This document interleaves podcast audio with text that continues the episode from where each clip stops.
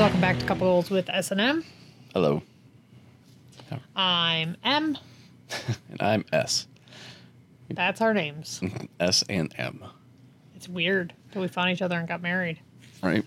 It's and our names are M and S. So what's new with you? You had your birthday this Stuff. week. Yeah, my age is new with me. How was your birthday? It's fantastic. Thank you for asking. Tell us about your birthday, Maggie. So, my husband S got me, as he shall forth henceforth be known, got me a princess birthday cake because I am a fucking princess. Pretty pretty princess birthday cake. It's a pretty pretty princess birthday cake, which is severely upcharged at the at Nothing Bundt Cakes, which I always love a good pun. Yeah. They make Bundt cakes if you don't have one of the franchises in your area. It's fantastic. Highly recommend. They um, so they put a princess hat on my cake, which I then proceeded to wear on my birthday. Yep. So that was fun. Other than that, uh, I ate all day. I had like at least two times the amount of food, if not three times the amount of food that I normally have in an average day. Oh yeah, I brought you some Wendy's home from lunch. which I know doesn't sound like much, but I normally don't eat that kind of a lunch. And then he brought me two times the amount of food I normally eat. Like I normally don't eat baconator fries, for example, and he brought me baconator fries and the Asiago bacon ranch sub or whatever it's called Sandwich. chicken sandwich that I spicy chicken sandwich that I get. And I normally just get that. Like I can't have anything else when I have that No. because it's so big. So he got me that and fries and a frosty. I was gagging by the time, I time just finished wanted eating. I just wanted Frosties that day. It was very hot. So that's why we got Wendy's. so we all ended up with so much food. Yeah. I was gagging by the time he left, and then I came home and he made me mac and cheese, like homemade good mac and cheese with rosemary and The goat chicken cheese. and goat cheese and and then I had that cake. And then the next day, all I ate the entire day, June 6th, was cake. I had three slices of cake throughout the day. three slices. That's all I had. I didn't have anything else. red velvet cake. So now I have diabetes. Happy birthday. That's what I got for my birthday. Was the diabetes. Yep, that's it. That's Well, our I, hope birthday. you had, I hope you had a good birthday. I tried to make it a, a decent birthday. And it was. It was a good birthday. I only have a couple more. No, I only have one more birthday left. My Then you 30s. die, and you're all done. I'm all done. I'm fucking done with this shit. Thank God. Only one more birthday left. Yeah, I'm trying to figure out. I'm s- got two years. I keep telling you what I want for my 40th. What's that? I want to go the fuck away from everybody Yeah, and do nothing. I I can I can do that. That's all I want. Just me and you. I guess you can come. Oh, I didn't know I wasn't invited. you Send go- you to Siberia now. for Your 40th You're birthday. like, you're fucking going to Canada, but not the good Canada where there's stuff. No, That Canada up north where there's nothing. just find some random third world country. Myanmar. Have a good time. It's not third world. no. It's bad Myanmar- over there, right? Myanmar Burma? has like they have Burma's not. internet though. Yeah, they have a lot of rape. Well, I think yeah, too. Yeah, It's not. Uh, did you see Rambo? The, new- the, No. The last one. I didn't see There's any. a new of- Rambo coming out. I didn't see any of the Rambo's. Ooh, we should None of them.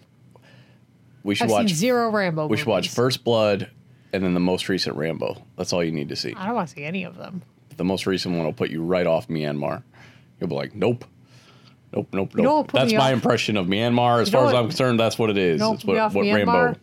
That time, that that period of time when I worked for the contract through Facebook, Yeah, and I saw what Myanmar people, the Burmese, I guess, yeah. what they're doing on Facebook, what they're searching for and everything. and they search for gross ass shit. Yeah. Not all of them, obviously, but a lot of them are searching for really disgusting things on Facebook. Because when I was doing that, I could see um, people's location, like their geo like location, and I could see then what they were searching for and their age and their gender, which eventually their gender went away because, you know, it's a social construct or whatever. So it, that went away. And the things that people search for, it, it's dis- disgusting. Like On Facebook of all on places, too. Facebook. Like this isn't a Google like search. This is a Facebook search. And it was adult content that you're not going to find, Right. but occasionally you would find because people like me were in charge of finding it and taking it down. Right. So sometimes you would find it. Bad, bad, so bad, bad news. So yeah, there are other reasons why I don't want to go to Myanmar. In case you were asking. Yeah. Like I said, if, we, if you watch Rambo, you won't want to go because I'm pretty sure that's a documentary. So, I haven't seen Rambo, so I can't fight you on that. But I'm pretty sure Sylvester Stallone isn't in any documentaries. it's called Rambo. No subtitle. Rambo. And there's a new one coming out, I think, in a few months. I think it's supposed to be the I think it's called Last Blood. is it, it's is to be it last called one. Rambo's? No. Because I it's always called Old Man Rambo. that's what I that's just what I associate with things is that aliens. Oh, Alien to Aliens. Yeah, you just add an S on, and then you're like, it's a sequels. You can tell by the S. There's multiples. Hey, so this week it's E E3 2019. I'm just excited it didn't actually happen on my birthday because normally that's that's something that happens. Yeah. Normally E3 is like you're like happy birthday Maggie's. So hold on a second while for the next 36 hours I just sit here and watch all these things. Lots of lots of video game news going to come out this week. I've already had some small nuggets here and there, but uh, I expect them to announce the new Xbox for next year. Which Hopefully, a release date for Halo Infinite. What's this one called? Xbox 720, yeah, P. I think it's Xbox 1080. I think it's called Xbox Infinite. Is probably going to be the name of it because their naming conventions are just stupid. And I think they should honestly, since the next PlayStation will be called the PlayStation Five, and supposedly the whole reason they didn't just call the Xbox 360 the Xbox Two is because they didn't want to sound like they were behind the PlayStation to the average consumer. So they should just jump ahead and call it the PlayStation or the Xbox Six. They should call this the Xbox X. no, they have I have that. That's right there. That's the Xbox One X. So yeah, they've already done that. that's that's what that is. Yeah, yeah, they're, Alright. they're jumping all over the place. So just go Xbox Six, then you one up PlayStation. It, your numbering doesn't matter anyway, so why not? Xbox 2 Infinity and Beyond. Yeah, Toy Story Edition. Xbox. Xbox Triple X. Bring- Yeah, I don't think people like that either though. I don't know. reason. Triple X was a movie, wasn't it? Didn't it have Vin Diesel? Oh yeah, So then you just Maybe. have Vin Diesel do all your, like, you know, all of your like keynotes and stuff, announcing it. Yeah, So marketing genius is here at Couple Goals. We are available to do your keynotes if you'd rather we do them, because we're pretty smart. I don't know. I really like my idea that Xbox 720i. or That's what everybody thought the last Xbox was going to be called, the Xbox 720, because there was the Xbox 360. Yeah, So that was the. Yeah, and just start naming them after like jumps, like like like fucking skateboard. I think they're actually. I think a possibility is that they'll just call it the Xbox, like go back to the original name. Like what they did with the iPad. Yeah, like where they just and they, they they've like been doing that with like the new Call of Duty, just called Modern Warfare. Even though I feel like we just had Modern Warfare, but apparently it's been a really long time. Well, iPad did that. iPad was like iPad one, two, and then it was like the iPad Yeah, was like eventually one of their iPads, and then the iPhone or yeah, iPhone was doing that, and it was like six, seven, eight, and then instead of a nine, they did an X, which was actually ten. yeah. So they skip nine, and it's like okay. Who's got time for this bullshit? Like, apparently we do. Uh, that's one thing Sony is doing correctly is they're just naming their PlayStations consecutively, keeping it simple. You know which one is which. You know what they don't do correctly? Everything else. Almost everything else, yeah. So, great job, Sony. One I day I'll share my thing. story. Oh, you know what? That can be our that can be our vlog. We got our first ten dollar donor on Patreon. We did. So shout out to Chris. Thank Kinda- you. Kind of feel like he was trolling us. I think he's trolling us. I think he listened to an episode where I said, "Please don't do be a ten dollar donor." But now we have a ten dollar donor, So, so we're gonna make video content now. yeah, once you got one, you might as well have a ton. So if anybody wants to upgrade, Right. we're going to be doing video content. We're gonna do video content. Yeah. So got to do that. Got to come up with ideas. Probably next week. We're going to put that up. I think I'll just show off my toy collection. That'll be my Jesus Christ. all my some of my just a small chunk of my collectibles. I'll keep it themed, you know, Yeah, so we'll be doing vlog content now up on. or I'll tell my story of why I hate Sony now. Ever since uh, right around the time God of War three came out is when I lost all love for all things Sony because of what they did to me. Yeah, so we'll be we'll be vlogging now over on the Patreon channel, in addition to the usual. But that's right. Somebody thinks we're worth like as much as a Netflix, Netflix. subscription. So that's pretty insane. Hopefully, it's. I'm pretty sure he's going to drop it after a month, though. Yeah, I think he's joking. Yeah, I You're- can't you're imagine joking, somebody right? finding that much value in what we do here. Although we do appreciate it. Yeah, it's it's crazy. It's it's mind boggling. I always want to say mind boggling because of that Always Sunny episode. I think it was Always Sunny, where Charlie's like, "Yeah, it's mind bottling." Like, like, are you saying mind bottling? Yeah, it's like your mind's in a bottle. I eat stickers all the time, dude. so yeah, that's uh housekeeping, I guess, is a natural transition at this point. So yeah, if you want to donate to Patreon, that's it. It's at our website at couplegoalspodcast.com or patreon.com slash couple goals podcast, where Patreon immediately put us under review as soon as we got a $10 donor. Right, immediately. I got an email saying you have a new ten dollar donor, and literally a split second later said your account is now under review. You worthless motherfuckers! What kind of shit are you trying to pull? And I really, so Sean was like, I think it's because we hit a certain threshold. And then I was like, I think it might be our names. Yeah, I always forget that our name is provocative Because- intentionally, but at the same time, it, it's not at all. Yeah, our name is is like intentionally provocative, and then like our content is like, hey guys, we're, We're a bunch hanging of out on the couch. and like saying things that nobody cares about, and they reviewed us and determined that we are indeed benign as fuck. So It only took them like two minutes to be like, okay, you're good. Like, oh, Yeah. okay. I just wanted to make sure that S and M in the raw was not in not S&M actually in the raw. that's that's what we I forget, it. like, uh, that's, like, yeah, that's what we call our Patreon episodes. And it's, again, I'm just so used to it. It doesn't mean anything to me other than a Patreon episode. right. But S and M in the raw, you could probably Google that and get something different yeah. than our Patreon episodes. So the people of Patreon I'm gonna do that right now, actually, since I got my. I'm just gonna go ahead. Patreon people were like, "The fuck are you doing over S- there?" Uh, where's my And we were like, in the "Why raw? are we under?" Let's see here what comes up. Oh wow, our couple our podcast is the first thing that came up on Player FM. That's, That's- kind of That's right, bitches. Patreon preview. Couple goals with S and M podcast. And then Third one down. Second one, by the way, is a YouTube video. Mark Henry and PMS S and M Raw is War. Okay, don't know what that means. That's a wrestling thing. I'm pretty sure Raw is War. Oh yeah, yeah. Uh, and then third one down is, is actually us again, S and M and the Raw Patreon preview. That's that's weird. I didn't expect. Wow, there's a lot of us when you Google S and M and the Raw right on the front page there. That's pretty cool. that's good to know. And then there's bicycles. I don't understand that one.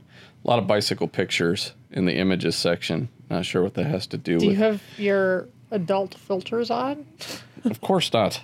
All right, I'm just checking. like your parental controls Yeah, no, this is not uh, see the naked peoples. Wow. Let's well, let's hit images, see what pops up. That was just image preview. Yeah, a lot of bicycle frames for BMX. I have no idea. It's like all bicycles. S and M frame raw, Where are all the nudies? right? And there's Huh. us. That's us. That's us right there. Yikes, yikes, yikes, this is enlightening. Aw. Huh, bicycle frames. Hey, Hey, look, it's it's us us. again. We're on the internet. Ah, Cool. that's weird. It's always weird that people listen to us. It's so weird. Like I said, I always just go back and forth between I, I I can't believe anyone listens to us to the other extreme, which is why doesn't everyone listen to us?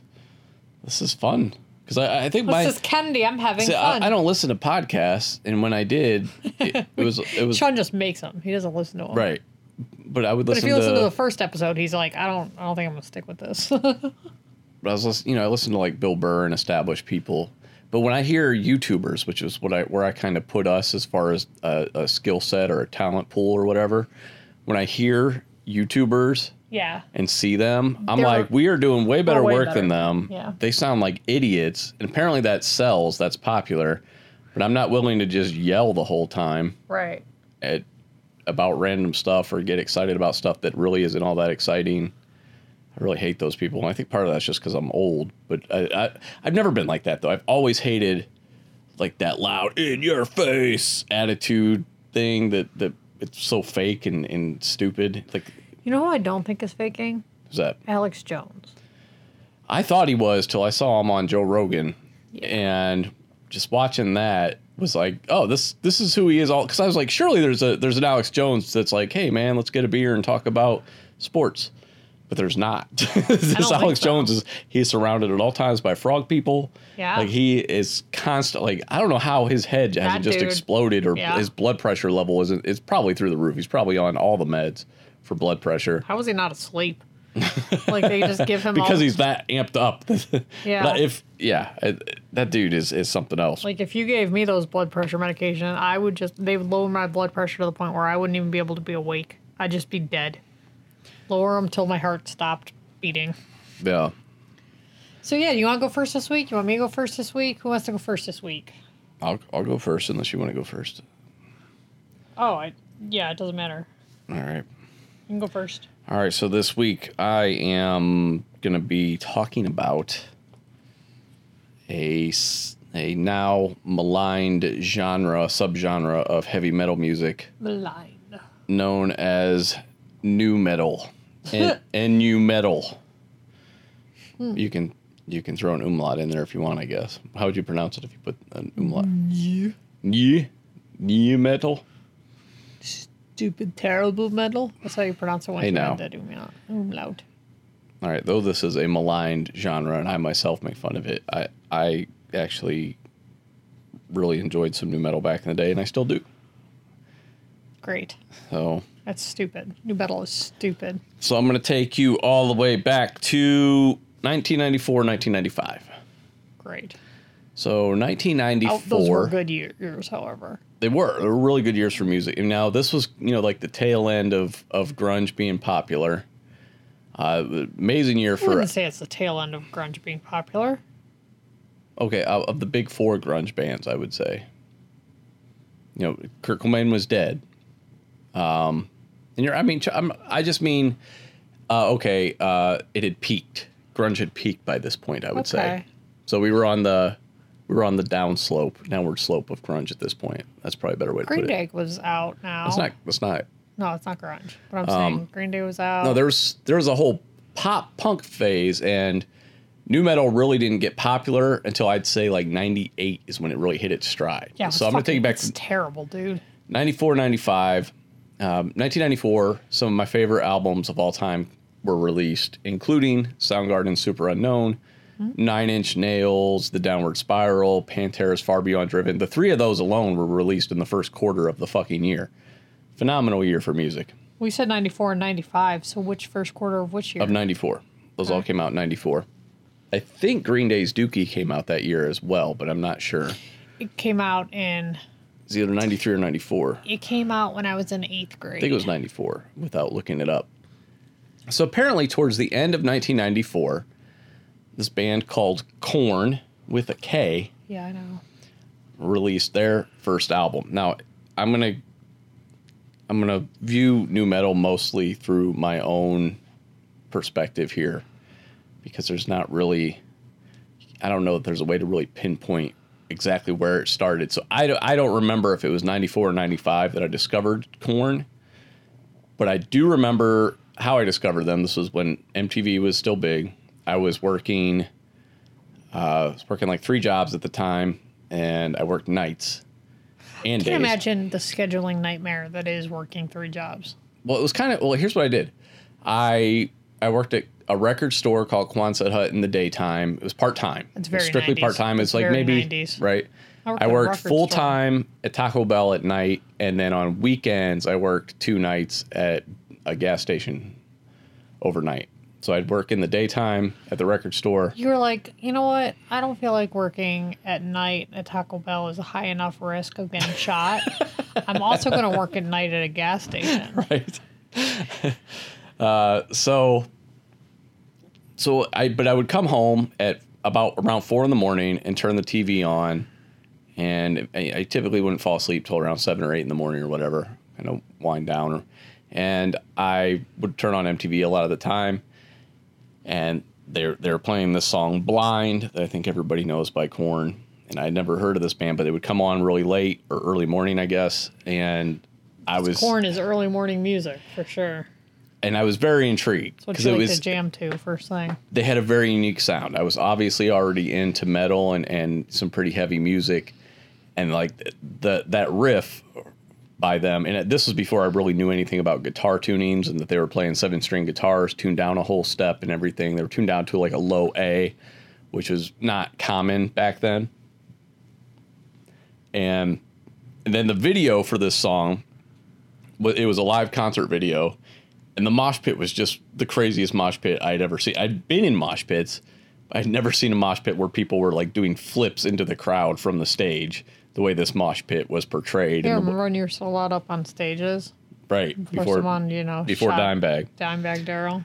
so it was like this little club show and I, I remember the sound of the bass was really unique and i remembered uh, the drummer had some weird i don't even know what it was. It wasn't a drum though. It was like this it was like this tiny little thing that he would hit with his stick to just make this super low bassy sound sometimes. It, it was it was weird. I don't know it was like electronic or something. So there was just a few elements there. And then the look of the band with the dreadlocks and the adidas tracksuits and everything. It was just a very unique thing going from you know marilyn manson Nine Inch Nails, Pantera, and and punk and grunge into these guys with their Adidas tracksuits, kind of looking like uh, Middle Eastern gangsters, but with dreadlocks, very Afrocentric look.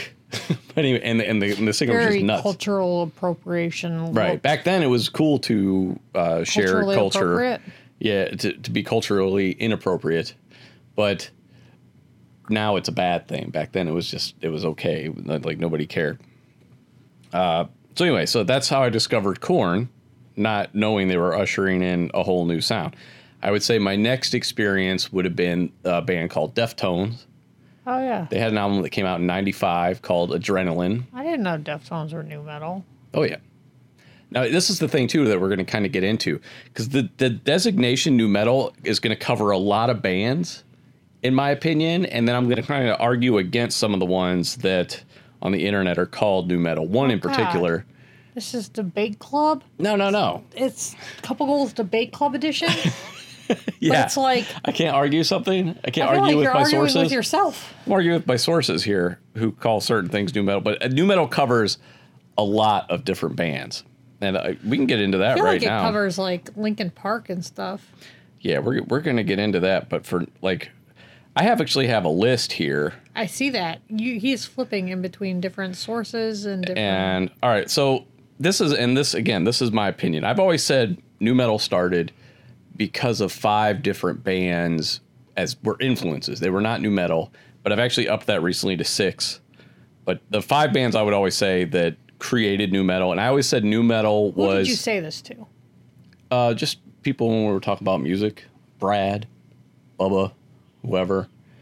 Just anybody who wants to talk about heavy metal music with me for any more than 10 seconds. Yes, this is stuff I've said out loud to other people, whether they remember it or not, People want to engage with you on this topic. occasionally. So Are they my, sober? my no, probably not. Okay. I, didn't, I didn't say that. I was like, Uh, who would want to engage with you on the topic of metal?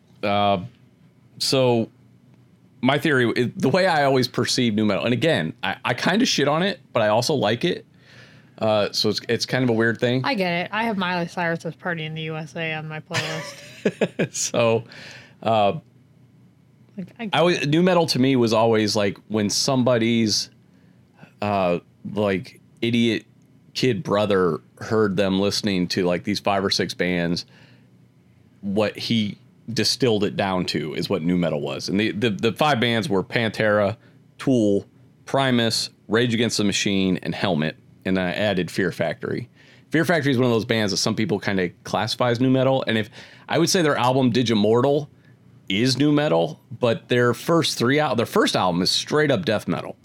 Their second album is uh, death metal, and they kind of introduce the dynamic melodic mixed with the harsh vocals thing.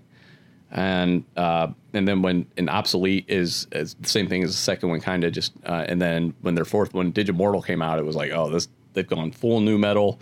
They had the dude from Cypress Hill rapping on a song. Yeah, but I would say they more or less had an influence because uh, Dino Cazares he he wasn't playing seven string guitars until their third album, but he was tuning down to B, which is just one step away from A. So he was ba- he was tuned down to what a, when you buy a seven string guitar, it comes tuned to a low B, which is what he was tuning his six string down to. He just didn't have the extra high string on it. So um, so yeah, Pantera, you had the groove metal and the the angry vocal influence. Uh, Tool, you had um, kind of the same subject matter, uh, the lower tunings. They were they were doing like drop D, uh, and then a lot of lot of bass in there, which is I think one of the things that can factor into new metal. Primus, the bass sound period, like I think Korn's bass sound was straight up ripped from Les Claypool, which is I have no problem with that. That's Fieldy's bass. Like I was like, well, I've heard that before, and like, oh, that's like a Les Claypool tone. The bass sounds really like plinky almost. It, it really stood out instead of having that really low thing yeah, that's it. what I was gonna say. I was gonna say that sounds plinky. It's very That's what I- plinky. Yep, You know, I could what put some gonna on. And then Rage Against the Machine, obvious, you know, the you had the rap influence there mixed with the rock. I think that one's obvious. And then Helmet, again, the staccato kind of grooves. Uh, not a, like a, not a lot of focus on uh, speed, but just more on like heavy heavy chunks of riffs. And though although Helmet did solos, and then Fear Factory, uh, the low tuning, no guitar solos. So that was another thing with new metal is they just they kind of followed with grunge. Well, grunge, some of the no like Pearl Jam and now grunge did have guitar solos. Now that I think about it, even Nirvana had guitar solos. They weren't like crazy over the top or anything, but they definitely existed in the music. Uh, but Fear Factory did not have guitar solos, and a lot of a lot of uh, new metal did not Cool. so anyway, Deftones came out in '95. I saw them open for. Uh, this was a crazy good ticket. It was Pantera, White Zombie, Eyehategod, and Deftones, all on the same thing. That was that was my introduction to Deftones back when I think Chino still had like dreads and stuff. Um, was not impressed with them initially. I didn't really like them until their second album came out in '97, which is an amazing album. But there's there's a few good tracks on on their original album. Uh, but I actually composed a list I see that. of good, bad, and neutral new metal bands. I'm gonna I'm gonna name some. See if you can guess where they land on this list. okay. All right. Uh, Pod. Bad. That's that's correct. Uh, Alien Ant Farm. Bad. Yes. Uh, Staind. Neutral. So I had them as neutral. I moved, I went ahead and moved them to good. Okay. I, I do like Staind, even though later on I was trying to figure out if their early stuff canceled out some of their later stuff. But they've always been focused on songwriting, and they were again that you know they didn't. That's what I mean by new metal covered a lot of things. Staind didn't really sound like Korn or Limp Bizkit, No, but they were still of that era. Yeah. They still had the down-tuned guitars, um, but def- not as much of the the screaming. Especially well, their first albums uh, had that, but later on, not so much with the screaming. Uh, System of a Down, Good. yes. Uh, Godsmack, Bad. very bad. Yes, that's, that's right. Uh, Trapt, I don't know who that is. Bad. yeah, that's right. Sevendust, I don't know who that is. Bad. yeah, they're lame. Uh, Mudvayne, Oh, good. Or neutral. I put them on neutral. I like their first album. Yeah, they went straight to I mean, shit after that. I like though. those. I also like that song "Dig." That's the on their first album. yeah, it's like the only song I They, know. they went, yeah, they went really downhill. I like that one song. Nothingface. Oh, I like them. Yeah, they're they're Yeah, good. I like I like Nothingface a lot. Uh, Hed PE, I don't know who that is. they're on the neutral list. Yeah. Orgy, I don't know who that is. they did that cover of Blue Mondays. Um, how does it feel? Oh. Don't make me sing. Don't make me sing. Don't make me sing. Bad? Is it they were very bad? Drowning Pool, Bad. yeah. Uh, Machine Head, Good. they're actually on good and bad. Isn't that interesting? that was a trick question. I don't think you know how to make a list. I don't think you know how lists work. Let me explain. Allow me to explain. Allow me to explain lists. That's not how lists work. Things go in one column, not both. No, Machine Head is in two columns. I couldn't. No. I was like, there. You know what? Their, Not how lists work. their first two albums are really good, and I love their first two albums. And then You, you on Dateline is a con. like, this goes, goes in the con list. Uh, so their first two albums were really good, and then I and I, I moved down to Memphis, and their third album came out. It was called The Burning Red, and I, you know, I was day one. I was like, can't wait to hear the new Machine Head, and it was fucking terrible. They went full blown sell out, like full blown new metal, new metal, like cheesy new metal. It's like, to me, there's almost like at least two kinds of new metal, and it's not just good and bad. It's just you had like really heavy stuff, or you had really people who were really focused on writing songs, and then you had other people that were, you know, literally just they were just bandwagon jumpers. You know, they were just like you. I doubt they were making that kind of music until that kind of music blew up. You know, kind of the same thing that happened with grunge. I don't think you know how lists work. So they, Machine Head had a few bad albums, and then they've come back, and now they're they're like a straight up metal band. But I find their straight up metal stuff really boring, though. It doesn't really stand out. So that's why they're on good and bad. Because their first two albums are really really good, and their later stuff is definitely way better than their middle period. But to me, it it just uh, their first album is better than their first album. right. That's what you're saying. All right, Static X. Good. It's a good band. Snot. Don't know who they are. That's a that's a good band. I, I saw that their their singer died in a car accident, and that was a good band. I really like Snot. I don't even know if they were like new. They remind me more of like a hardcore punk band. Okay. Um, Slipknot. Good. Yes, that's one of the best. Coal Chamber. Good. All right, and then I have uh, Limp Bizkit. Bad. Yes, worst of the worst. Linkin Park. Bad. I actually have Linkin Park on my bad list three times. I really don't like Linkin Park. did you actually write it out three times or did you just Yeah. do times three? No, it's on here three different places. I, man, they just. I think that there are a lot of the reason that. Oh no! Wait, one, two, three. I think it's on here four times. Oh wow! you just can't Park. stop adding it. Linkin Park is so You're terrible. like every time I opened the list, I added it again. so their first album came out in 2000, and yeah, they're this real bad. This was uh, after again after new metal had peaked, so to speak. With I feel like new metal peaked commercially with Korn's Follow the Leader and then Limp Bizkit's Significant Other. Like those two albums, 97, 98. I think it was like 98, 99. Hey, Yeah. you're just pulling this information from your asshole. Yeah. Like just like, oh, I happen to. Yeah. So when you're not reading IMDb, what what are you reading? These are Like my memories. Billboard. No, I have very distinct memories of like when I moved to Memphis. Uh, Follow the Leader came out like the day I moved, right around the day that I moved, and I remember listening to it on the way down there. It's like how I have the memory of listening to Jagged Little Pill when I got dial up internet. And I remember hearing the dial up sound Yeah, while I was listening to Jagged Little Pill on my thing. You know what I mean? Like I have that memory of it of it happening at the same time. See, for me, there was the Korn, the Korn's Follow the Leader, and Anthrax's Volume Eight came out the same day. So I was rotating those two albums, and the main reason I have this memory is because Steve and I drove down to Memphis. I drove his car. He drove like the Hertz rent a you know truck, rent a van, whatever. Did you not have a car?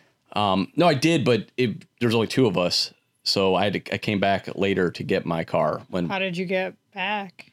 uh, Rob had to come up for something, and I drove my car down when Rob came up like a few weeks later. Um, anyway, so we're driving down to Memphis, and this is one of those reasons. I, one of the reasons I remember this so distinctly is we were doing like we left later in the day than we wanted to. We left like probably around two or three in the afternoon because we were loading the truck, and we were like, let's just go. And then you know we were we were young, and uh, I started falling asleep while driving, and because it was late night. You know, it was like probably two in the morning, Well, yeah. and we and, uh, being the age we were, we probably stayed up really late. Uh, the night before, anyway, so we probably were up till two or three in the morning, and then decided to drive down to Morons. Memphis. And but I kept literally kept catching myself like waking up where I'd be swerving off the road, and then I and I was Jesus. behind Steve the whole time, and I noticed he was doing the same thing. He was swerving occasionally, and neither one of us would pull over. So I was blaring this music as loud as I could, sticking my head out the window, like trying all this stuff to stay awake. And being, we eventually we made it, and then we talked about the fact how we were both falling asleep. yeah, and we should have pulled over at some fucking point, and it was a lesson learned. And thankfully, like nobody nobody got hurt. We didn't get in an accident or anything. Uh, but yeah, I was I was blaring these albums, and Follow the Leader is the one where is the is the Korn album where I was like, okay, commercially this is gonna be huge. I was like, but they're not they're not good anymore. Like Korn's first two albums are really really good, and then they have like three good songs on Follow the Leader, and uh, And then their first album is better than their first album. first album is really good. Their second album is also good. It's not as good as their first album, but it's very good. Uh, so anyway, in 2000 is when Link Park, Linkin Park came out, and that was Mm-hmm. kind of that signaled the end of new metal, basically. Because I remember I always So was compared them years. to. It was, it was, No, it started. 97 is when it really started blowing up so it's three years. and then it was more like four years. But what Linkin Park came out, I think, in late 2000, and they just ended it because basically what I always compared Linkin Park to was if NSYNC decided to make metal, this is what it would sound like, and this is what it would look like, and that's exactly what they looked at. They looked like a boy band, they sounded like a boy band doing. It was all. It's like so. You had the original bands that were influenced by Pantera and Helmet, and then you had Linkin Park, who was literally looking to Limp Bizkit and Saliva as an influence. So it was like, okay, we're done now. You just you done killed it. Oh, here, here here's one. Uh, Chimaira, Oh, good, bad, or neutral. You don't know Chimaira, do you? I know the lead singer of Chimaira. you do. No, they're on the they're on the good list. They they had uh their their first well actually no, I, I didn't come it was their second album, Pass Out of Existence, that I got that I really liked. And then the album after that, which I don't remember, and then skipped an album, and then 2007's Resurrection was really good. Uh, but they were they they were a metal band, you know, more they didn't rap or anything. They didn't have any uh they, they didn't do anything cheesy. I was like, I, I know Mark. Yeah, we know Mark. we do know Mark, which is really cool.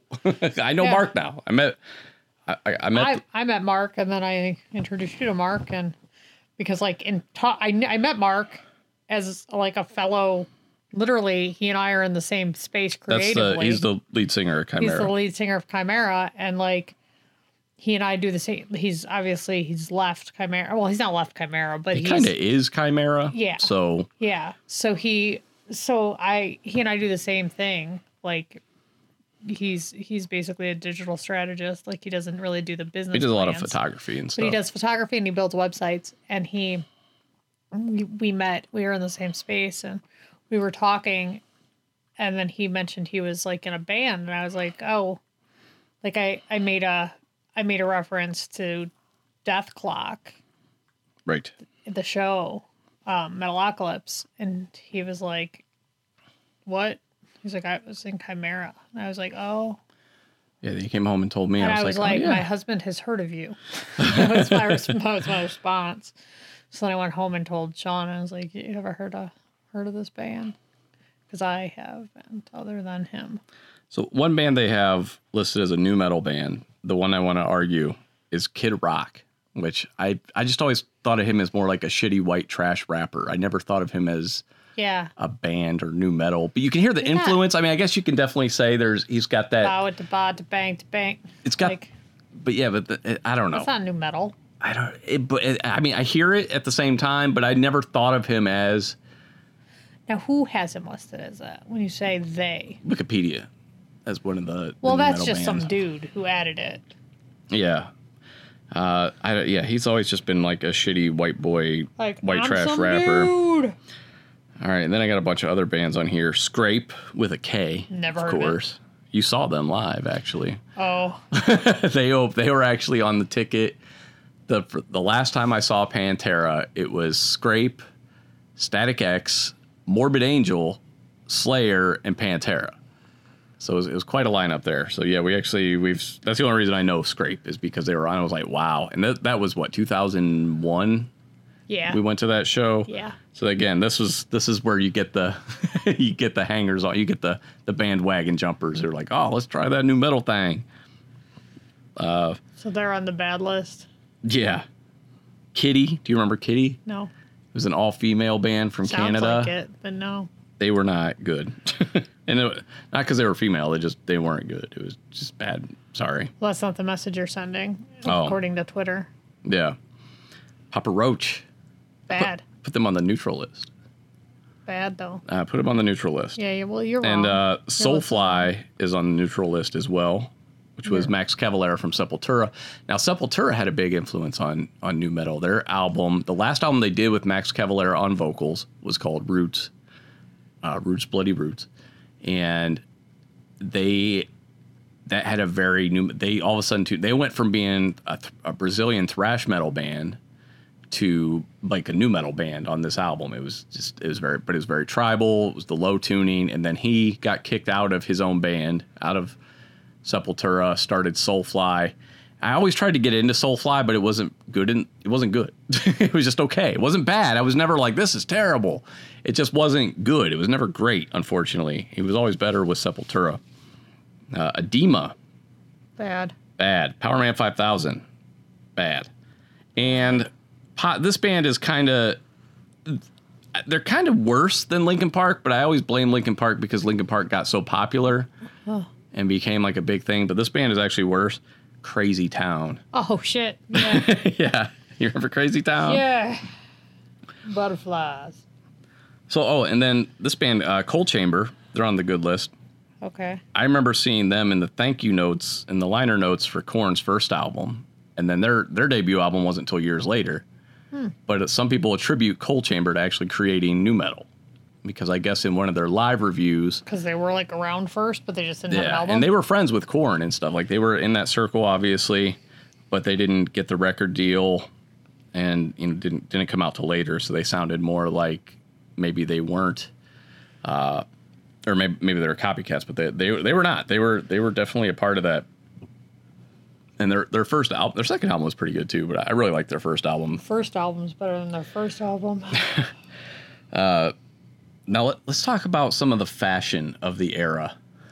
So I mentioned like the Adidas stuff. So Korn was real big on the Adidas gear, and I, I gotta, I gotta get out ahead of this because I already know what picture we're gonna use Yeah. for this episode.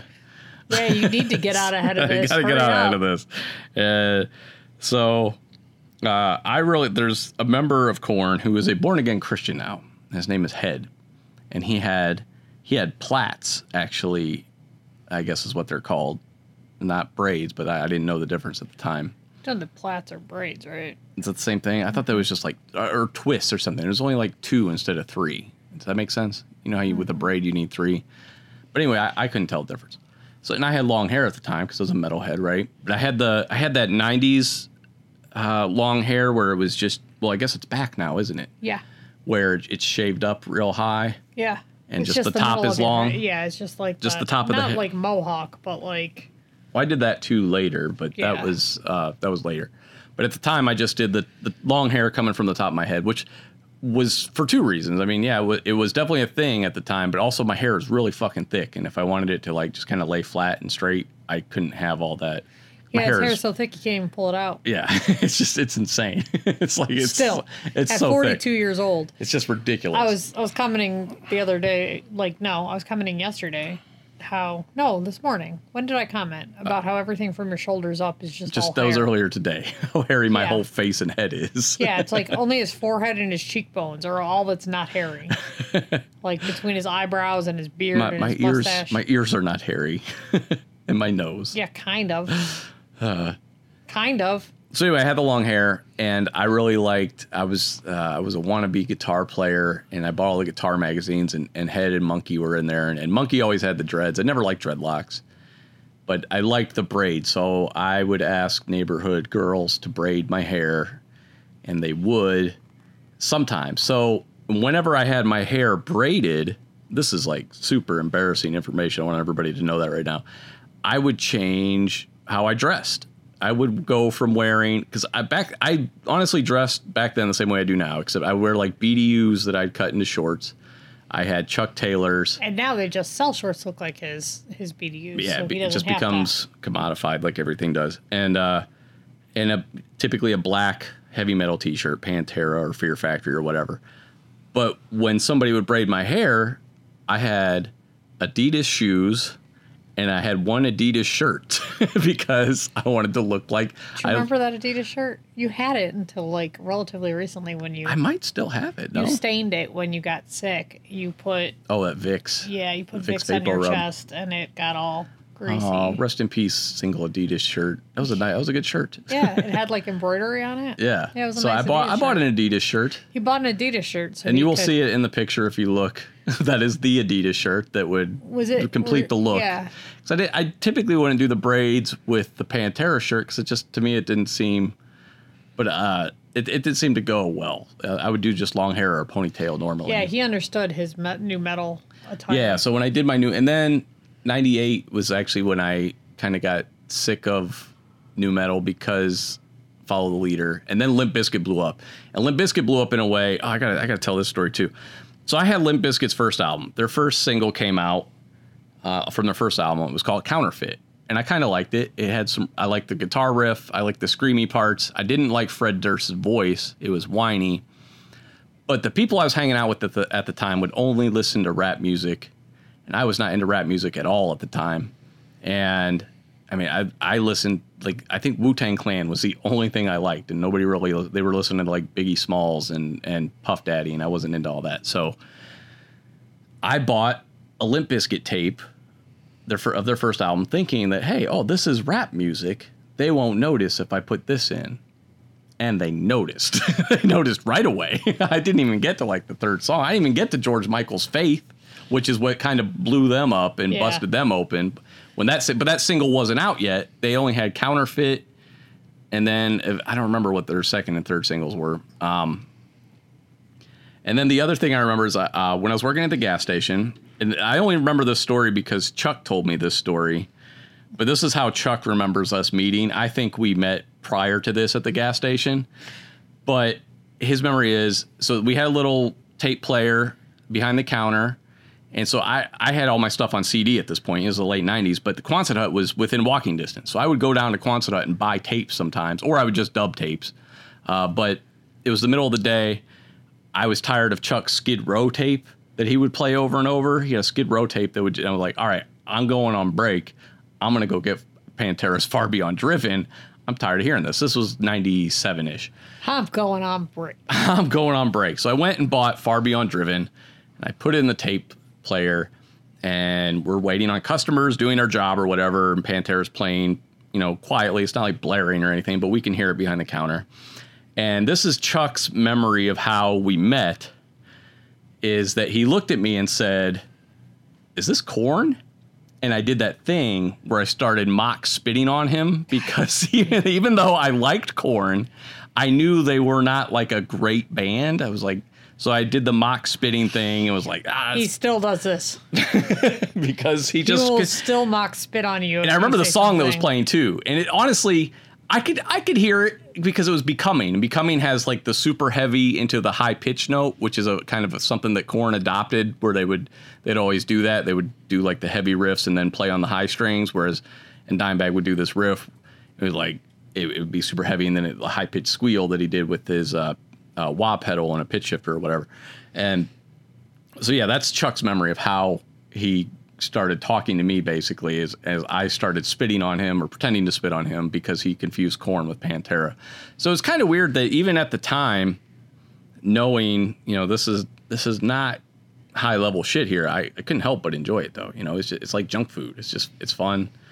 And uh Korn's first two albums are still great. Deftones went on to make a lot of great albums. I think they kind of escaped that that new metal tag uh, and be- became their own thing. Uh, and then I guess new metal still lives on. There's a band called Cane Hill that wears their new metal influence on their sleeve. There's a band called Vein that you can hear that new metal influence. Um, but yeah, it's uh, it's one of those things that it it came hard and fast and and went away just as quickly, basically. But it, it- for a time, it was. I, I remember when when Steve started listening to Limp Bizkit when he was my roommate, and Significant Other came out, and that fucking Nookie song came out. Because again, with Limp Bizkit, I already didn't. I had their tape, but I was more for like, hey, this is like a gateway drug, right? Maybe I can. It's just rappy enough. No one gave a shit, and then Significant Other came out, and everybody liked Limp Bizkit all of a sudden. And I was like, no, bad. This is bad. Stop it. Which leads me to my to my last story, which is uh, when I came back to Ohio, my friend Bubba bought a Limp Bizkit album. I think it was the Chocolate Starfish one, God damn. and we were carpooling to work. You just threw it out the window. And no, no, no, I didn't. He bought the Limp Bizkit thing, but he had also had somebody burn him a copy of a, an album by a band called Down, which is uh, the lead singer Pantera's band, a side band he was doing at the time. And the fact that he spent money on Limp Bizkit and stole from Down really upset me. So we were listening to Down, and I I said, "Let me see that," and he handed me the disc, and I snapped it in half. And, and I was like, "You don't get to you don't get this if you're going to spend money on this. You don't get this for free." So that was yeah, it was that's music means a lot to me. Yeah. it's very important. So it was important for me to uh, to to do that to let him know that you can't support things like Limp Bizkit while bands like Down exist and you're just stealing music from them. I, I thought that was very very wrong. Oh, the other band, the last band on my list, Incubus. Well, you'll say bad. Bad. They are very bad. I hate Incubus. They're a terrible, terrible band. You shouldn't like them. You're a bad person if you like Incubus. Thank you for listening. You're a bad person. I fucking hate Incubus so much.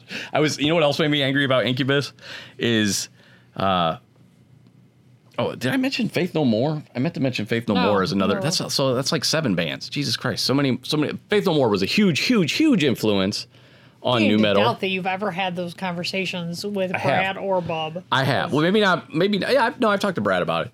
Definitely talked to Brad, and definitely talked to Bubba about it, and possibly other people who didn't want to hear it at all. But Faith No More was a huge Like influence with their their funk and their metal, and you know the you know they had the one song one song with rap in it that I think really caught people's attention.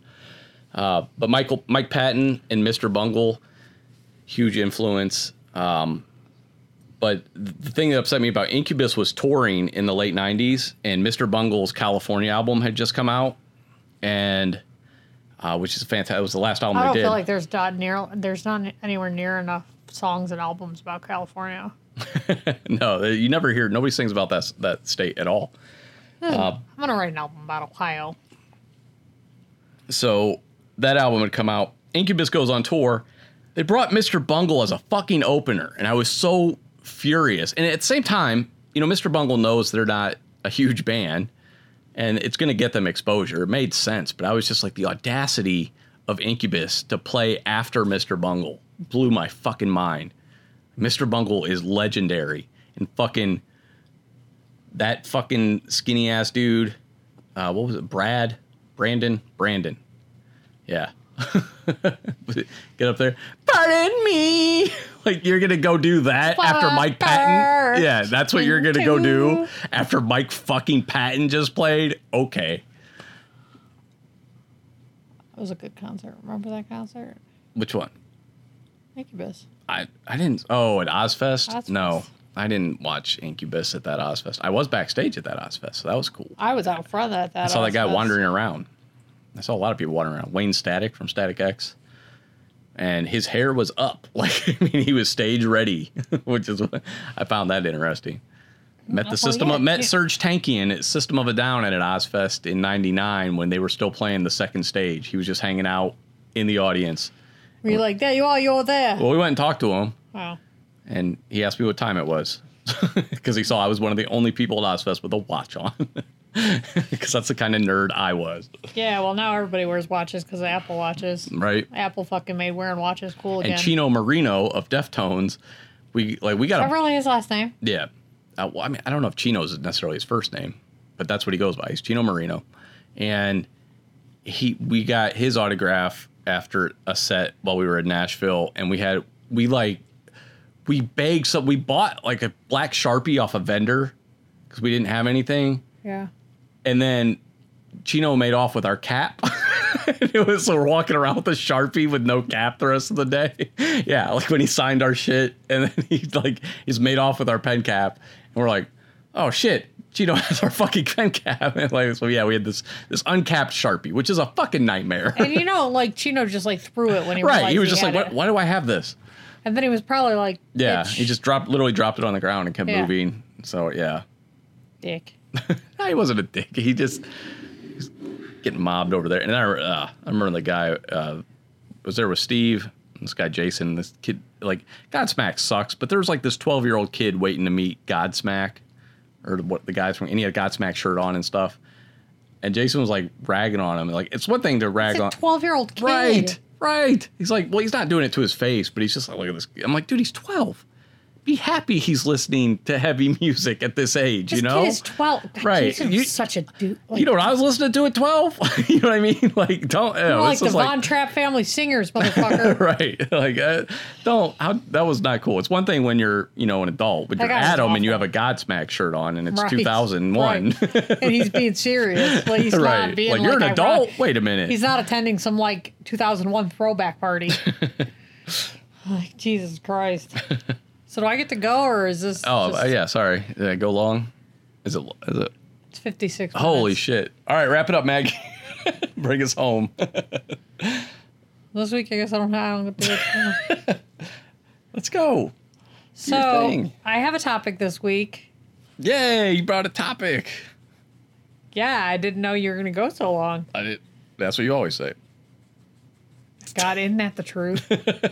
I'm just like, come on, bro. I got stuff to do. So on April 11th, 1963, the twins June and Jennifer Gibbons were born to parents Julia and Aubrey Gibbons. Aubrey's a dude. Aubrey? Aubrey. Okay. The Gibbonses, 'cause that's how you pluralize Gibbons. Right?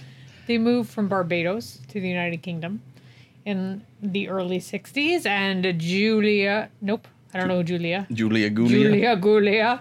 Gloria was a housewife, and Aubrey worked as a technician in the Royal Air Force. The twins were born at a military hospital in Yemen, where their father had been deployed. The family soon relocated, first to England, and in 1974 to Wales. The twin sisters were inseparable. Inseparable? Inseparable? They were defi- definitely inseparable and they had a, a particular high speed Bajan What? Creole. Bajan Creole. What are you, what are you saying? Bajan? They had a what? They had high speed Bajan Creole that made it difficult for them to speak, to understand. Oh, that was like their language. I That's didn't know. how I they spoke. didn't know what you were saying. I was like, is that a car? What are you talking about? Is that a car? I don't know what that is. So, Bajan Creole. Okay. Living in a predominantly white town, the girls, they're black, if you hadn't picked up I figured. Um, the girls were frequently bullied, like to the point where school administrators let them leave early. So Wow. that way they weren't leaving with the group and they could avoid being tormented. Yeesh. Their language at this point became even more idiosyncratic. Soon they were un- completely unintelligible to others. Hmm. Their Is language. this about the invention of Pig Latin? no, it's about Oh. okay. these two sisters. Okay.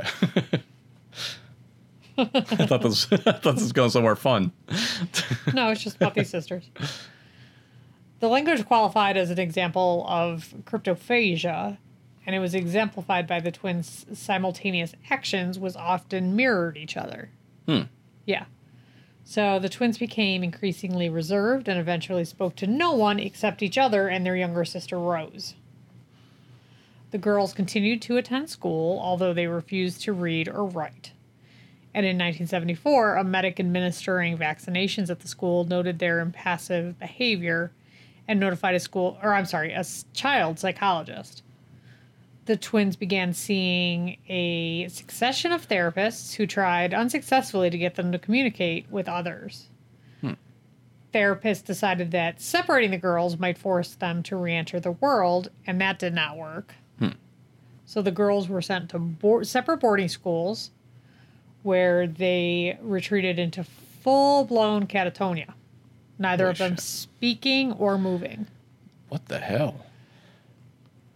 When they were reunited, they retreated to their bedroom, refusing even to come out for meals. But they used their imaginations to build this huge world in this in their bedroom. They invented complicated names and stories for their dolls, and their fantasies included a certain like ghoulishness, including the demise of their dolls, and they recorded it in a, in a notebook, each doll having a specific cause of death. Wow. So in 1979, Is this a true story? yeah, This is crazy. in 1979, the pair received a matching pair of diaries. I didn't know if it was like a hor- like when I did that Freddy Krueger thing. No, this is true. In 1979, the pair received a matching pair of diaries as a Christmas gift. Inspired, the two began to write, each writing several notes or several novels and many more short stories during this period. The stories were primarily set in the United States, particularly Malibu, California, likely due to the twins' apparent obsession with America's West Coast. According to most reports, the girls had a very complex love hate relationship with each other. They were inseparable, but they would also have excessively violent fights that involved throttling, scratching, and otherwise harming one another. Jesus. In one incident, June actually attempted to kill Jennifer by drowning her. Jennifer later wrote this chilling quote in her diary We have become fatal enemies in each other's eyes. We feel the irritating, deadly rays coming out of our bodies, stinging each other's skin. I say to myself, can I get rid of my own shadow? Impossible or not possible? Without Get my sh- of get rid of your own what? shadow, Oh. Without my shadow, would I die? Without my shadow, would I gain life, be free, or be left to die? Without my shadow, which I identify with a face of misery, de- deception, and murder. How old, how old was she at this point? 16. Jesus Christ. Despite everything, however, the girls remained inexorably intertwined and never separate. And they had periods where they got along, like usual, right? So Jennifer's words were like terrible foreshadowing. So this was at 16 she wrote this. Yeah. When the girls began to mature, they engaged in typical rebellious behavior. They were experimenting with alcohol and marijuana, and they were having flings with boys and committing crimes. But it was like petty crimes, like shoplifting. Yeah. And then it got serious. So they started committing arson, burning shit down. And they they set a tractor store on fire and set a technical college on fire. And that landed them in Broadmoor Hospital when they were 19. Now Broadmoor is where like a lot of serial killers were held Okay. in England. Oh, actually, I have that right here. Broadmoor Hospital is a high security mental hospital with a reputa- reputation for handling the criminally insane. So, not long after their arrival, June went into a state of catatonia again and attempted to commit suicide. Jennifer lashed out violently at a nurse. Reports from the hospital staff revealed a whole host of other anomalies with the girls and their behaviors. There were stretches when they would take turns eating. One would starve while the other would eat, and then they would reverse their roles. They displayed these uncanny ha- abilities to know what the other was was doing, even though they were separated. Wow. So the creepiest story was that when they were separated and housed in cells in different parts of Broadmoor, doctors or nurses would enter the rooms to find them cata- catatonic and frozen in place and in bizarre, elaborate poses. the other twin would be in an identical pose, despite the fact that they could What? they didn't have any way to communicate or coordinate. This does this is hard to believe. So the girls had a 12 year stay in Broadmoor. Jesus Christ. and that is both unusual and incredibly taxing. So Yeah. June June blamed this extraordinarily lengthy sentence on their speech issues. This is a quote from her. Juvenile delinquents get two years in prison. We got 12 years of hell because we didn't speak. We lost hope, really. I wrote a letter to the Queen asking her to get us out, but we remained trapped. The girls had been placed on high doses of antipsychotics and found themselves unable to concentrate. Some state that Jennifer developed tardive d- dyslexia. I don't know how to pronounce it. It's a neurological disorder that involves involuntary repetitive motions. Hmm. During their stay at Broadmoor, it became more and more apparent to the girls that if one of them ever wanted to live a normal life, the other would have to die. After a private discussion on the matter, they decided that Jennifer would be the one to make the sacrifice. What the hell? So in comes Marjorie Wallace. She's a reporter. So she had forged a relationship with the twins and had been writing about them in the Sunday Times. She's like a mental health advocate. Yeah. And this is the 90s by now Wow. because they've been here for a minute, Yeah. right? So Jennifer had approached her the day before they were to be ta- transferred to Caswell Clinic in Wales and had told her of their decision. But Wallace had no idea how serious it was, like the situation. Oh, great job. was. The usual, the brush off. So on March 9th, 1993, the girls travel to Caswell Clinic and Jennifer was acting strangely. She was sleeping with her head on her sister's lap, but her eyes were wide open. So upon their arrival at the clinic, Jennifer could not be awakened. So she was transported to a nearby hospital where she died of acute myocarditis, a sudden inflammation of her heart. It was obviously strange because she was only 29 years old. Yeah. She had no long-term long-term heart conditions or illnesses.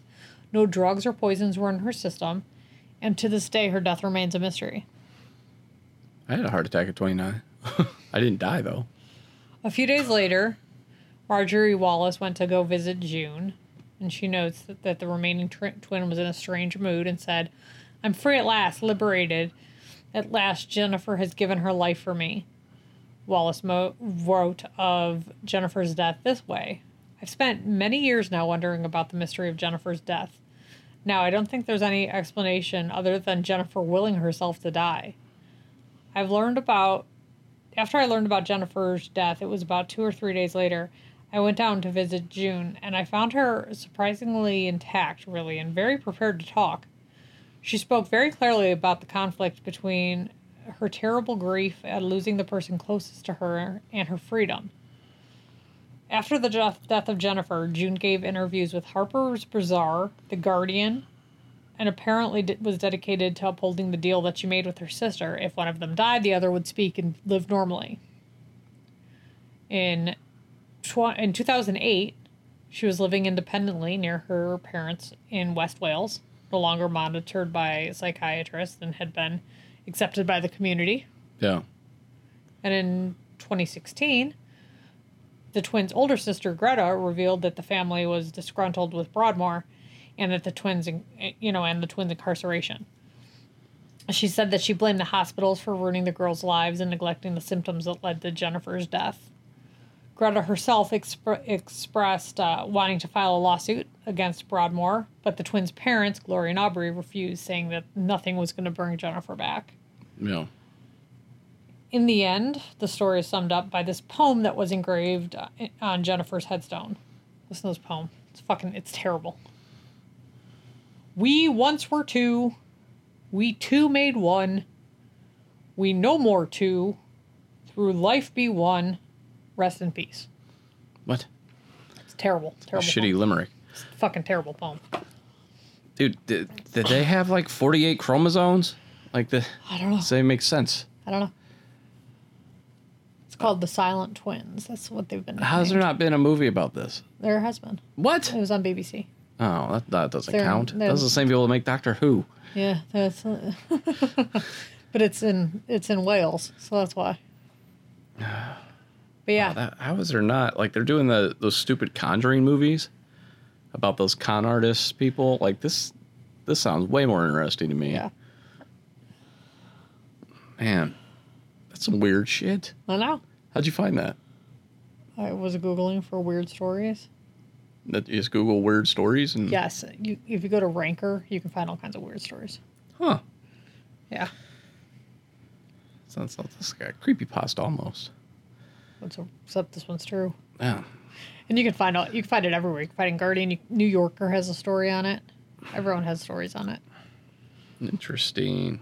Yep. And you can find clips from the interviews that they did.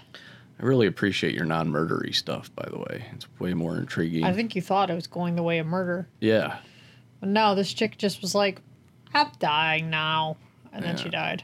That's weird. Yeah. Isn't that weird? Like she just willed herself If to death. all that is true, that's an incredible story. That's uh go look into it. Everything you'll find it says that it's true. Yeah. You're not gonna find anything that says otherwise. It's a little hard to believe though without like true documentation. Yeah. Like the the fact that they could know what the other one was doing when they were separated. Like you know, you always hear about like that twin thing, but like, come on now, it's not it's not real. well, That's what they- I mean. Like when they, I feel like they had like 48 chromosomes. They they- they'd evolved, and they could communicate with each other. They Yeah, didn't feel a need they- to communicate with anyone else. Well, when they studied their language, they actually found that it was just sped up because they, they thought they were speaking like another language. Yeah, That's when they found that it was the Bajan Creole, yeah, just sped up super fast. Hmm. Because there was a while where they thought they were speaking another language altogether, yeah. but when they studied them, A little found out- disappointed that it was not the invention of Pig Latin. That'd have been a fun twist, right, No. Crowley? It was uh yeah, they studied these this this uh these sisters and yeah, found out they were speaking like Bajan Creole super fucking fast, so fast that nobody understood them except each other and their sister. Hmm. Yeah. Weird, right? That is weird. It's a weird story. And I guess if you take Bajan Creole over to Wales, they're really not going to understand you. Yeah, You know, yeah, take some language from Barbados. right. Like, no, I'm not going to understand you in Ohio. So yeah, that's that was my story. I told it fast, nice and fast, so that way we can get this episode done. Since you had your, Oh my god, my thing's about to start. Look yeah, at that. I know. That's why we had a. I had a rush. Oh man, I was really excited to talk about nu metal. I had to rush my thing so we could get because you have E3 starting in five minutes. Anyway, uh, you should go to our or join our Facebook group if you have something to say, and list your favorite and least favorite nu metal bands because I'm curious, or tell me why why I'm wrong about Linkin Park, so I can mock you behind your back. Because Linkin Park is the fucking worst. Yeah, you're. uh I really hate Linkin. You you hate think- Linkin Park too. Oh, but Linkin Park's terrible. Yeah, they're fucking awful. Ugh. Like that was like Slip. I forgot to mention Slipknot. Slipknot was at you that. Yeah, no, I forgot to mention like they were at that Ozzfest in '99, and it was right before their their first album came out, like their first real album, not not the one, not their underground album, Mate Feed Kill Repeat or whatever.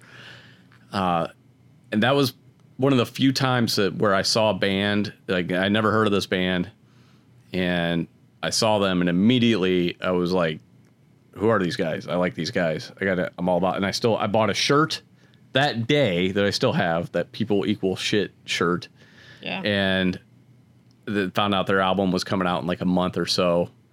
And I should probably tell this one last story too. Actually, now that I'm thinking about it, is as long as you can do it in four minutes. I can do it. Uh, Slipknot is, in case you don't know, has had nine members. Has nine members, which is totally excessive. that's they would, at, and the first time I saw them, they had red jumpsuits and their original masks, a lot of like clown, a lot, a lot of horrifying looking masks, basically bondage masks, clown masks, uh, just bandages, things like that. And so me and my two friends saw this band, me, Steve, and Jason, and we, we were all intrigued. Jason and I really liked them. And then like a month later, me, Jason, Steve, and like five five other guys, we all took this camping trip down to Heber Springs, Arkansas. And they're like, uh, and, and Steve and I weren't from Memphis, so we didn't really. This, I guess, was something they kind of did every year or something. But and Steve and I were new to the group. Uh, I can't imagine going camping in Arkansas like for fun. dude, I, I woke up with a tick on my it was it was, it was either my balls or my penis. I don't remember. I don't mind telling you that if you took me camping in Arkansas, we would get divorced. and it was a fucking dry county. But anyway, uh, so they we stop at this place called Chuck Steakhouse. Like, we gotta we gotta go to Chuck Steakhouse, and for whatever reason, we decided, and because because nobody knew who Slipknot was at the time, because this, when we saw them, it was like their third, it was the third Ozzfest of that year, and Slipknot had never done a national tour, so that was like the third show. So unless you were at that show or one of the you know uh, following Ozzfest, you probably hadn't heard of Slipknot. So we decided to impersonate Slipknot, and we told the waitress that we were a traveling band. And we were in Slip this band called Slipknot. So in a way, it was promotional. You know, we were helping them out. So they had us sign stuff, and they put it on the wall. And somebody went back. Somebody from that group went back years later, and all our autographs were on the wall at Chuck's Steakhouse. That's hilarious. I've never heard that story. really? Yeah. I told you the other part of that story where we're staying on the campground. There's there's a lot to this story. Uh, Steve lost his virginity on that camp Yeah, on I that knew trip. that. I knew that. Uh, I was right outside the tent. yeah, I knew that story. Me, yeah, and then uh, it, to a girl. I just want to point that out. There's eight guys, so it might sound like things got a little got a little gay in there, but it didn't. It was just might uh, some like- random sluts that were around, and uh, so Jesus Christ. so there were some sluts about. So you know, Way to go, Steve. Make it special. she was into hairy guys, man. And Well, you know what? Take what you can get, Steve. But the other thing was is we we had like three or four coolers just full of alcohol, right? Because they knew it was a dry county, so that we brought all this liquor and beer. And at some point, at like two in the morning uh, on the first or second night, uh, somebody I don't know who starts throwing full beer cans on the fire, which explode like a shotgun sound when you do that, right? Why? I don't, because we're drunk and just stupid. We're drunk and stupid men. That's what people. I wasn't doing it. I didn't do it. And Now, plus, how many of them are from the South? Everybody except me and Steve. Dude, you gotta we you got It's to fine. go. Uh, it's fine. Um, and so of course, like the the park ranger or sheriff shows up. I think it was a sheriff. Uh, she shows up, and it's a woman sheriff. yeah, Did Steve have sex with her? and I don't think so. I'll have to ask him. I don't remember that happening. That would've been a get. But I was drunk, That would have been a, that would have been a way better get. Than right? Some random Steve, like Steve just turned on the charm. Steve was like, "Hey, lady." Uh, so I went. Officer. I totally put. I just went and ran in a tent and did my pretend to sleep thing. So Yeah. I was like, I want to get arrested, man. I've never been arrested. You know, I think that's an accomplishment because considering That some of the things I've gotten away with, I've Steve never got arrested for Not that night, but he's been Steve's arrested got- multiple times. Steve's been arrested a lot. got arrested for stealing sweet and low from a place where the sweet and low was actually complimentary. Where it was complimentary and he was a guest. anyway, that's his story to tell. I'm not telling that story. Uh, so anyway, I go diving into the tent. I think somebody else did too. And then we we just I, I hear her talking. The only thing I remember is her going through the coolers and bitching about you know were noise disturbance and all this alcohol. And she gets like the third or fourth cooler, and she goes, "Surely." This one has food in it, and of course it did not. like none of the coolers had food in it. It was just all alcohol. It was all empties all over the picnic tables. And she was like, I want you guys out of here at dawn. like we could kick the fuck out of the campsite. I think also too, because we were mooning people, we were doing, we were cliff jumping and we like, we were mooning boats and one of them was a sheriff's boat or something. just, it was, it was, Christ. it was a really stupid weekend. Shocking that no, yeah, none, nobody got arrested. Somebody, it was straight out of like a book or a movie. Somebody lost his virginity. It, it was, yeah, It's very it's very like road trip. right, yeah. It was, You're was like, it because it's your dog. Steve, Steve and Johnny almost died because they decided to go to swim across this these rapids that were freezing cold, and then they like could, This is why this is why women live longer. it is you were you're right. Women are much smarter. like I would, 100% I have agree. zero stories like that. I have But yeah, Johnny and Steve they swim across, and we're screaming at them the whole time to keep their energy up, you know. And then so they get to the other side and they're standing over there freezing, you know, literally shaking. And there's people like uh, paddling by in their little canoes and rafts or whatever. And they're like, "Can we?" They're like, "Can we just hold on and you can paddle us over there?" And they're like, no. so they had to swim back, and we're just like, come on, come on, come on, come on. And they fucking made it back, and they like, yeah, I was like, fucking idiot. This the water was women- freezing. That's why women live longer because no, I've never gone. First of all, I've never gone on a camping trip in Arkansas because that's the worst idea. Heber I've ever Springs heard. are Steve. The reason I can't remember who where my tick was is because Steve ended up with one either on his balls or his penis, and And I, I had one on the the o- the other. Uh, mine was either like if he had it on his penis, mine was on the balls. Yeah, it was just like I never Well, want to least he go didn't do shove again. his inside the chick if it was on his dick. We don't know that. Oh, she was like, I ended up with one inside of me.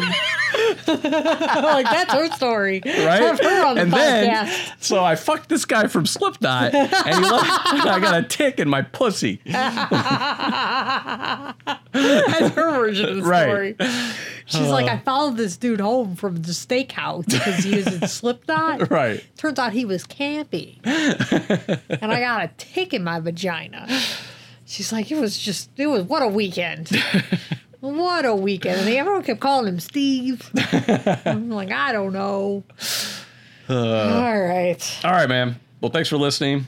Yeah. I hope you had fun. Go listen to some nu metal, but not the crappy kind. And if you want to Google those chicks, Google them under their nickname, the Silent Twins. The one is dead. The one, other one is still alive, and she writes. They have some published works. Wow. All right, Happy E E3. I guess. Bye.